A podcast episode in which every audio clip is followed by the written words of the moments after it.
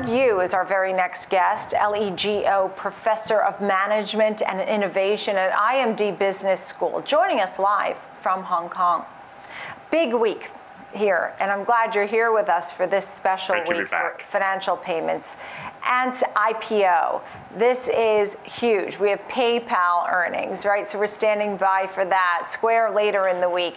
These are all companies that you closely watch and study for digital innovation trends. Um, Ant obviously should be first and foremost. I've been waiting all year for this IPO. I mean, the biggest, right? Tell me more about what it is that we need to know and why here in the States it matters to us. Oh yeah, I mean, in order to understand and we have to benchmark with other financial institutions. Like you said, Nicole, it's PayPal, Square, MasterCard, and Visa. We have to compare and against these guys, together with some of the retail traditional bank like JP Morgan Chase. So at IMD, what we've been tracing is how ready this financial institution is for that future. Whether it's robot advisory, mobile payment, mobile services, the digital ecosystem, all the way to blockchain. And what we have seen, if you calculate the core growth of their major business, all the way to new product launch, together with PE ratio, for instance, what you're seeing is what's interesting about Ant Financial is that they were really sitting on top of everyone else. Not that they have special magic or crazy strategy, but they simply orchestrate that digital ecosystem at a much bigger scale compared to other financial institutions. So I think the implication is the following. For us to understand where the future finance is going to go, we have to look at Ant.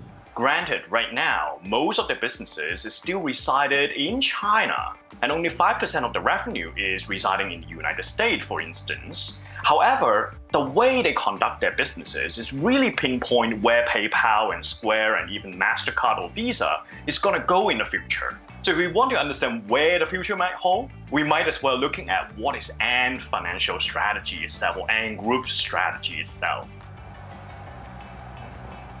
It's amazing because as I'm looking, uh, you know, just reading every single article, obviously it's so notable to note the size of Ant Group. It just, it's really amazing as we await this. Um, and the different players that are a part of it. But it's something that really tells us where the global economy is going, right? Right. I mean, if we try to unpack why Ant can grow so fast, obviously they were sort of born and in the right time with the right opportunity. I mean, e-commerce simply took off in China at the time that Alibaba is paying or building up Alipay. This is the mobile payment system sitting at the very center of Ant Group. Now, from mobile payment system, they begins to branch out to other financial services such as robo advisory, wealth management, or even insurance and consumer loan. All of these are managed on algorithm. Everything is done on digital platform. There is practically almost zero human intervention.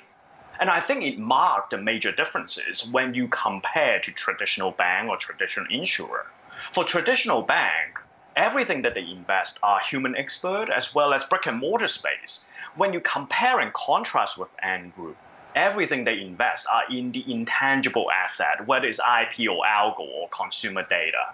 And here's the last thing. Data always generate value exponentially.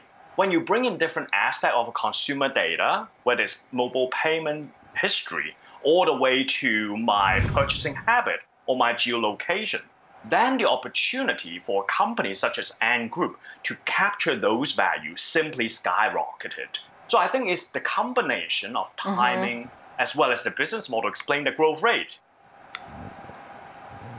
Tell me uh, more about Square and PayPal. I, you know, I, lo- I could stay on Ant all day and talk about Jack Ma and his involvement and some of the controversy surrounding Ant. But let's put that aside and bring it right back to the States because I know a lot of people are focusing on Square and PayPal and the involvement in cryptocurrency too.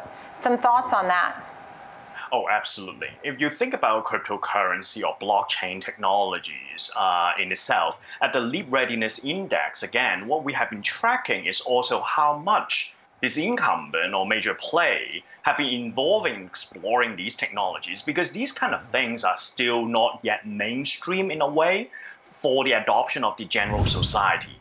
But change is always happening gradually and then suddenly. So the idea is we also want to measure or make sure Square of the world and PayPal of the world they are actively involved in the space of blockchain they are.